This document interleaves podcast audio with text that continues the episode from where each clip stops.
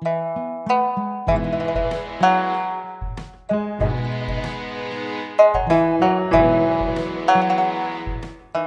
بيكم في الحلقة الثانية من سلمون بودكاست. أنا إسرة صالح.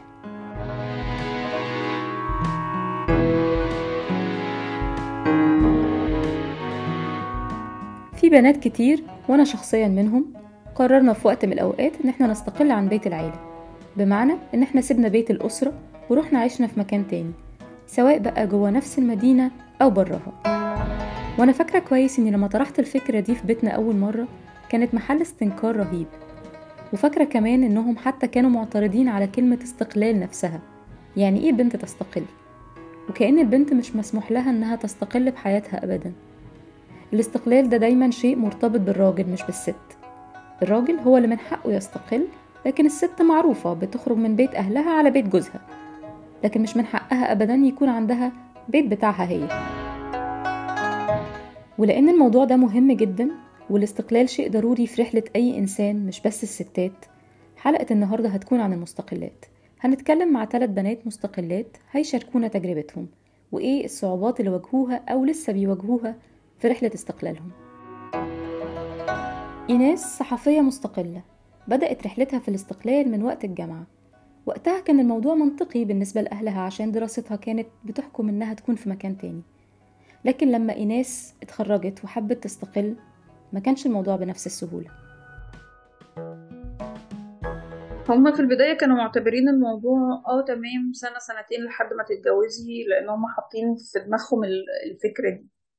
فلما بيلاقوا الموضوع بيطول فبيبدأوا يتكلموا تاني طب ما ترجعي طب ما تقعدي معانا طب تشتغلي طالما انت شغلك اونلاين وبتاع ما تشتغلي من من البلد وكده. فأنا برفض. أحيانا بتحايل على الموضوع إن أنا دايما مرتبطة بشغل الجماعة ومحتاج إن أنا أنزله كل يوم وممكن يكون ده مش حقيقي. وأحيانا بفيك إن أنا في ظروف كويسة وكده وبقول إن أنا في ظروف مادية كويسة وممكن أنا أكون لسه سايبة شغل. ما حبيتش إن أنا أدخل في صدام لأن أنا دخلت في صدامات كتيرة قوي قبل كده وحبيت إن أنا يعني ما أحطش نفسي في حاجات أكتر في صدامات أكتر. اللي هو طيب ماشي أوكي أنا هبقى أسافر لكم البلد كل فترة وكده بس فكرة إن أنا أرجع وأقعد تاني دي مستحيلة. سألت إيناس عن إيه أكتر تحدي هي واجهته في رحلة استقلالها وإيه أهم المحطات اللي هي فاكراها في الرحلة دي؟ تحدي واحد كانت مدعكة أساسا. آه لا كتير آه كتير قوي قوي آه لا كنت بقعد بشهور عشان أدور على حاجة مناسبة ليا أو في منطقة معينة أو ما تكونش مثلا شقة جيران كاشفينها أو بيتدخلوا في حياة بعض أو في منطقة شعبية أو أو.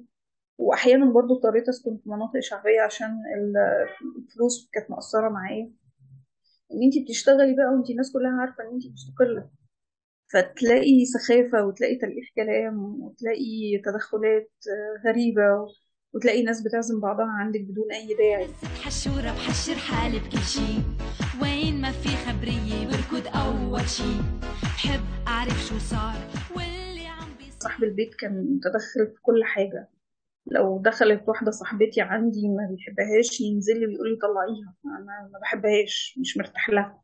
يخبط مثلا علينا الصبح وإحنا نايمين ما بنفتحش وعايز يقرأ عداد الكهرباء وكده.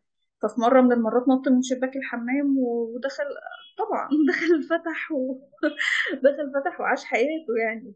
عندك الباب بيتقفل بسلسلة حديد الساعة مش تقريبا 10 أو 11 بالليل.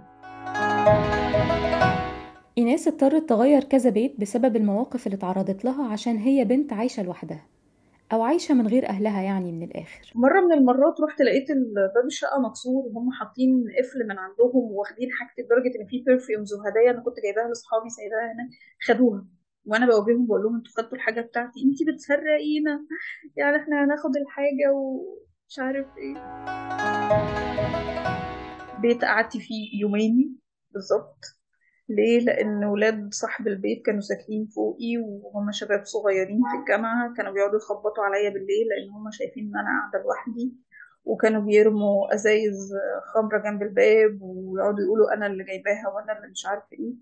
وفي يوم من الأيام لمولي كل الناس اللي على القهوة وجم يخبطوا عليا. شباب زيهم صغيرين كده جم يخبطوا عليا بالليل. هو انت ليه قاعدة لوحدك ليه معكيش راجل حديثي علمي وانتي ما بتسمعي الكلمة. من شان الله ذوقي احتشمي واحد بقى من أكتر المواقف اللي بتمر بيها البنت المستقلة هو استباحة بعض الرجالة لمساحتها الشخصية باعتبار إنها عايشة لوحدها وبالتالي من وجهة نظرهم المحدودة طبعا. مفيش ما يمنع إننا نكسر مساحات معاها بمنتهى الأريحية من غير ما هي حتى تدي أي إشارة لده أو تكون موافقة بيه. أنا اتفاجئت بكمية الرجالة اللي ممكن يبقوا صحاب أو في دايرتك اللي, اللي لما بيعرفوا إن أنت مستقلة عايزين يجولك البيت و... و... آه والله مرة حد كنت لسه متعرفة عليه من شهر لقيته بيقول لي أنا ممكن أجيلك بكرة و... ونقضي طول اليوم عندك ونعمل فطار وغدا وعشاء. لا رد فعلي كان يعني كان very aggressive يعني. لو أنت مين؟ قال لك إن أنت تيجي. أنا عزمتك أصلا. هو إحنا نعرف بعض من إمتى. خدي خدي من ده كتير كتير. واللي يبقى بيتمشى معاكي مثلا أو عازمك بره وعايز يوصلك لحد البيت. بعد ما يوصلك لحد البيت عايز يطلع فوق. هو إيه المغري في فكرة البيت؟ يعني ليه كلكم بت... ب... كلهم بيفكروا في فكرة البيت دي؟ ليه حبيبي؟ كل المواقف دي وغيرها إيناس عدت بيها بس عشان هي بنت عايشة لوحدها. دلوقتي هنسمع تجربة إسراء اللي كانت واخدة قرار الاستقلال من وهي صغيرة في السن لحد ما أخيرا قدرت تحققه بعد ما اتخرجت واشتغلت. وأنا صغيرة كان عندي بانيك من فكرة إنه الناس اللي بتتجوز يعني بنت بتخلص وبتتجوز وبعدين بتكتشف بعد ما تتجوز وتخلف بتلاقي نفسها يعني أو بتكتشف بعد التجربة دي يعني بتكتشف نفسها متأخر. بت... بس بتكون مسؤولة. يعني شفت في تجارب كتير حواليا كده. فأنا كان عندي خوف من زمان من فكرة إن أنا أتجوز بدون ما أعرف نفسي يعني. البلد اللي أنا فيها صغيرة قوي على على على منظوري على أفكاري على طموحي. كنت عايزة أكتشف. كنت عايزة أخلق لنفسي lifestyle مختلف وأخوض الحياة وأجرب حاجات كتير بعيدا عن الحاجات الطبيعية يعني هما بيكبروا بيتجوزوا بيخلفوا بيتبسطوا وآخرهم بيتفسحوا مثلا في حتة ويرجعوا تاني. أنا كنتش عايزة كده. أنا كنت عايزة أستقل في القاهرة هما ما وافقوش خافوا جدا. أنا فاكرة ماما قالت لي كلمة مش هنساها قالت لي القاهرة هتبلعك. إسراء كان عندها تحدي إنها تربت بشكل مختلف عن المألوف وكان عندها مساحة من الحرية والاستقلال وهي صغيرة. لكن برضو كان في حدود ما كانش مسموح لها تعديها. أنا ماما مربياني بشكل مختلف يعني ماما لما كانت بتربيني وأنا صغيرة ما كانتش بتجبرني على حاجة وأنا كنت شخص حر جدا ومستقل جدا وبعمل اللي أنا عايزاه وما بتسألش. لما وصلت 28 سنة وما اتجوزتش ابتدوا يتضايقوا بقى. ما كنتش بتعامل مع منطق عشان أتناقش يعني هم مش منطقيين هم عايزيني آه، أوصل ل- لمثلا مكانة كويسة وفي نفس طيب. الوقت هم خايفين من شكل الحياة اللي أنا بقيت فيها. هي دي ازدواجية عندهم يعني. أعتقد إن ده برضو خوف من الاختلاف. شافوا إن أنا حياتي بقت مختلفة تماما وأفكاري مختلفة تماما. على ما فيش في دماغي جواز خايفين من اختلافي وخايفين من أفكاري. صيني وذهب وملايات والستاير كرانيش لما بيتعرف إن في بنت مستقلة بتلاقي فجأة صحاب البيت والجيران والناس اللي في الشارع بيحسوا إن هما مسؤولين عن البنت دي أو أوصية عليها وعلى تصرفاتها وبالتالي واجب عليهم إن هما يقوموها ويقولوا لها تعمل إيه وما تعملش إيه. وفي ناس تانية بتبتدي تفكر إنه البنت المستقلة دي ممكن تكون فريسة سهلة لأي حد. كان عندي حاجة زي انترفيو حاجة زي مثلا انت في التجمع ال- أكتوبر يعني فأكيد هتأخر أو هبات بره. لما رجعت تاني يوم الصبح لقيت الست بتسألني انت كنت فين وما قلتليش ليه؟ فخدت حاجتي ومشيت. في نفس الوقت بتلاقي انت مش هتلاقي تحكمات هتلاقي كلام هتلاقي نظرات. اوعي مرة تباتي برا وتتأخري في مرة وعيلة البواب يشوفوا جوه تتجوزيش. الناس اللي بتحس إنك بقى إنك تمام بقى يعني انت قاعدة لوحدك فتمام. تمام بقى فتي سهلة. يمكن أنا وأنا صغيرة كنت ع... كنت ال- اللي حركني تجاه الاختيارات دي إن أنا كنت عارفة أنا مش عايزة إيه. أنا كنت عارفة إن أنا مش عايزة أبقى معاهم كنت عارفة إن أنا مش عايزة أعيش الحياة بتاعتهم ما كنتش عارفة أنا عايزة إيه. بس التجربة يعني كون إن أنا عارفة إن أنا مش عايزة ده فاتحركت ناحية حاجات تانية كتير قوي خلال سنين خلتني أكتشف أنا عايزة إيه بالتدريج. فالتجربة دي لأ لأ أنا ما علمتني قوي يعني وغيرت فيا حاجات كتير وخلتني إنسان على الأقل مكتفي ذاتيا على الأقل هو عارف احتياجاته على الأقل هو عارف هو مين وبيعمل إيه وأهدافه إيه و... مش عايزة أرتبط وخلاص. عايزة أبقى عارفة نفسي وبعدين أكون في المجتمع. هو عيب بس أنا لو ما كنتش عملته كنت هبقى في كنت هبقى في وضع أسوأ من كده. برغم كل التحديات وكل الحاجات الوحشة وكل ده لا أنا ممتنة جدا لاختياري. وحاسة إن هو ده الصح حاسة إنه أكتر حاجة شبهي وما ينفعش تحطني في في في صندوق.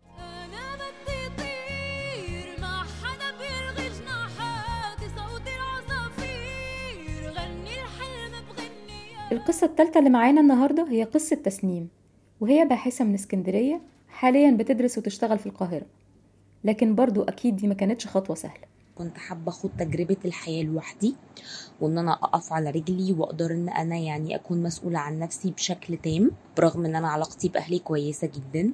لكن طبعا هم مش متفهمين إن الاستقلال مرحلة معينة في حياتنا لازم كلنا نمر عليها. طبعا كان في الاعتراض يعني اللي هو فكرة طب وليه ما ينفعش تحققي الأحلام دي وانتي آه، عايشة معانا؟ ليه مش زي بقية البنات يعني؟ آه، مثلا هتستني في بيت أهلك لحد ما يجيلك العريس وابقي يعني انقلي القاهرة لما تتجوزي أو سافري برا مصر لما تتجوزي. تسنيم قدرت تكسب استقلالها بعد صراعات مع أهلها وجت عايشت في القاهرة وهنا بدأت صراعات من نوع آخر. الاستغراب الكبير اللي هو عايشة لوحدك. انتي والدك عايش في القاهرة برضو. طب ليه ما رحتيش قعدتي معاه؟ ده, ده مش استقلال بالنسبة لي يعني. النظرة ليا في الكلية اللي هو رحتي كده عايشة في القاهرة يبدأوا يتعاملوا معاكي كأنك يعني كأني كإنسان مثلا عبارة عن تجربة بيدرسوها يعني. وأهلك عملوا إيه؟ مجرد ما بفتح بقي عن أي شيء يخصني بيتفتح تحقيق طويل عريض يعني ما بينتهيش. عايشة بره بيت أهلك دي طبعا يعني بيتبني عليها كم رهيب من الافتراضات يعني. سواء عن حياتي العاطفية أو عن علاقتي بصحابي أو عن سفري أو عن شغلي. دايما في افتراضات كده كل شخص بيفترضها حسب صورته عن البنت المستقلة دي عاملة إزاي يعني. فده خلاني نوعا ما حاسة إني منبوذة وما عنديش صحاب في المكان ده أو معارف أو كده.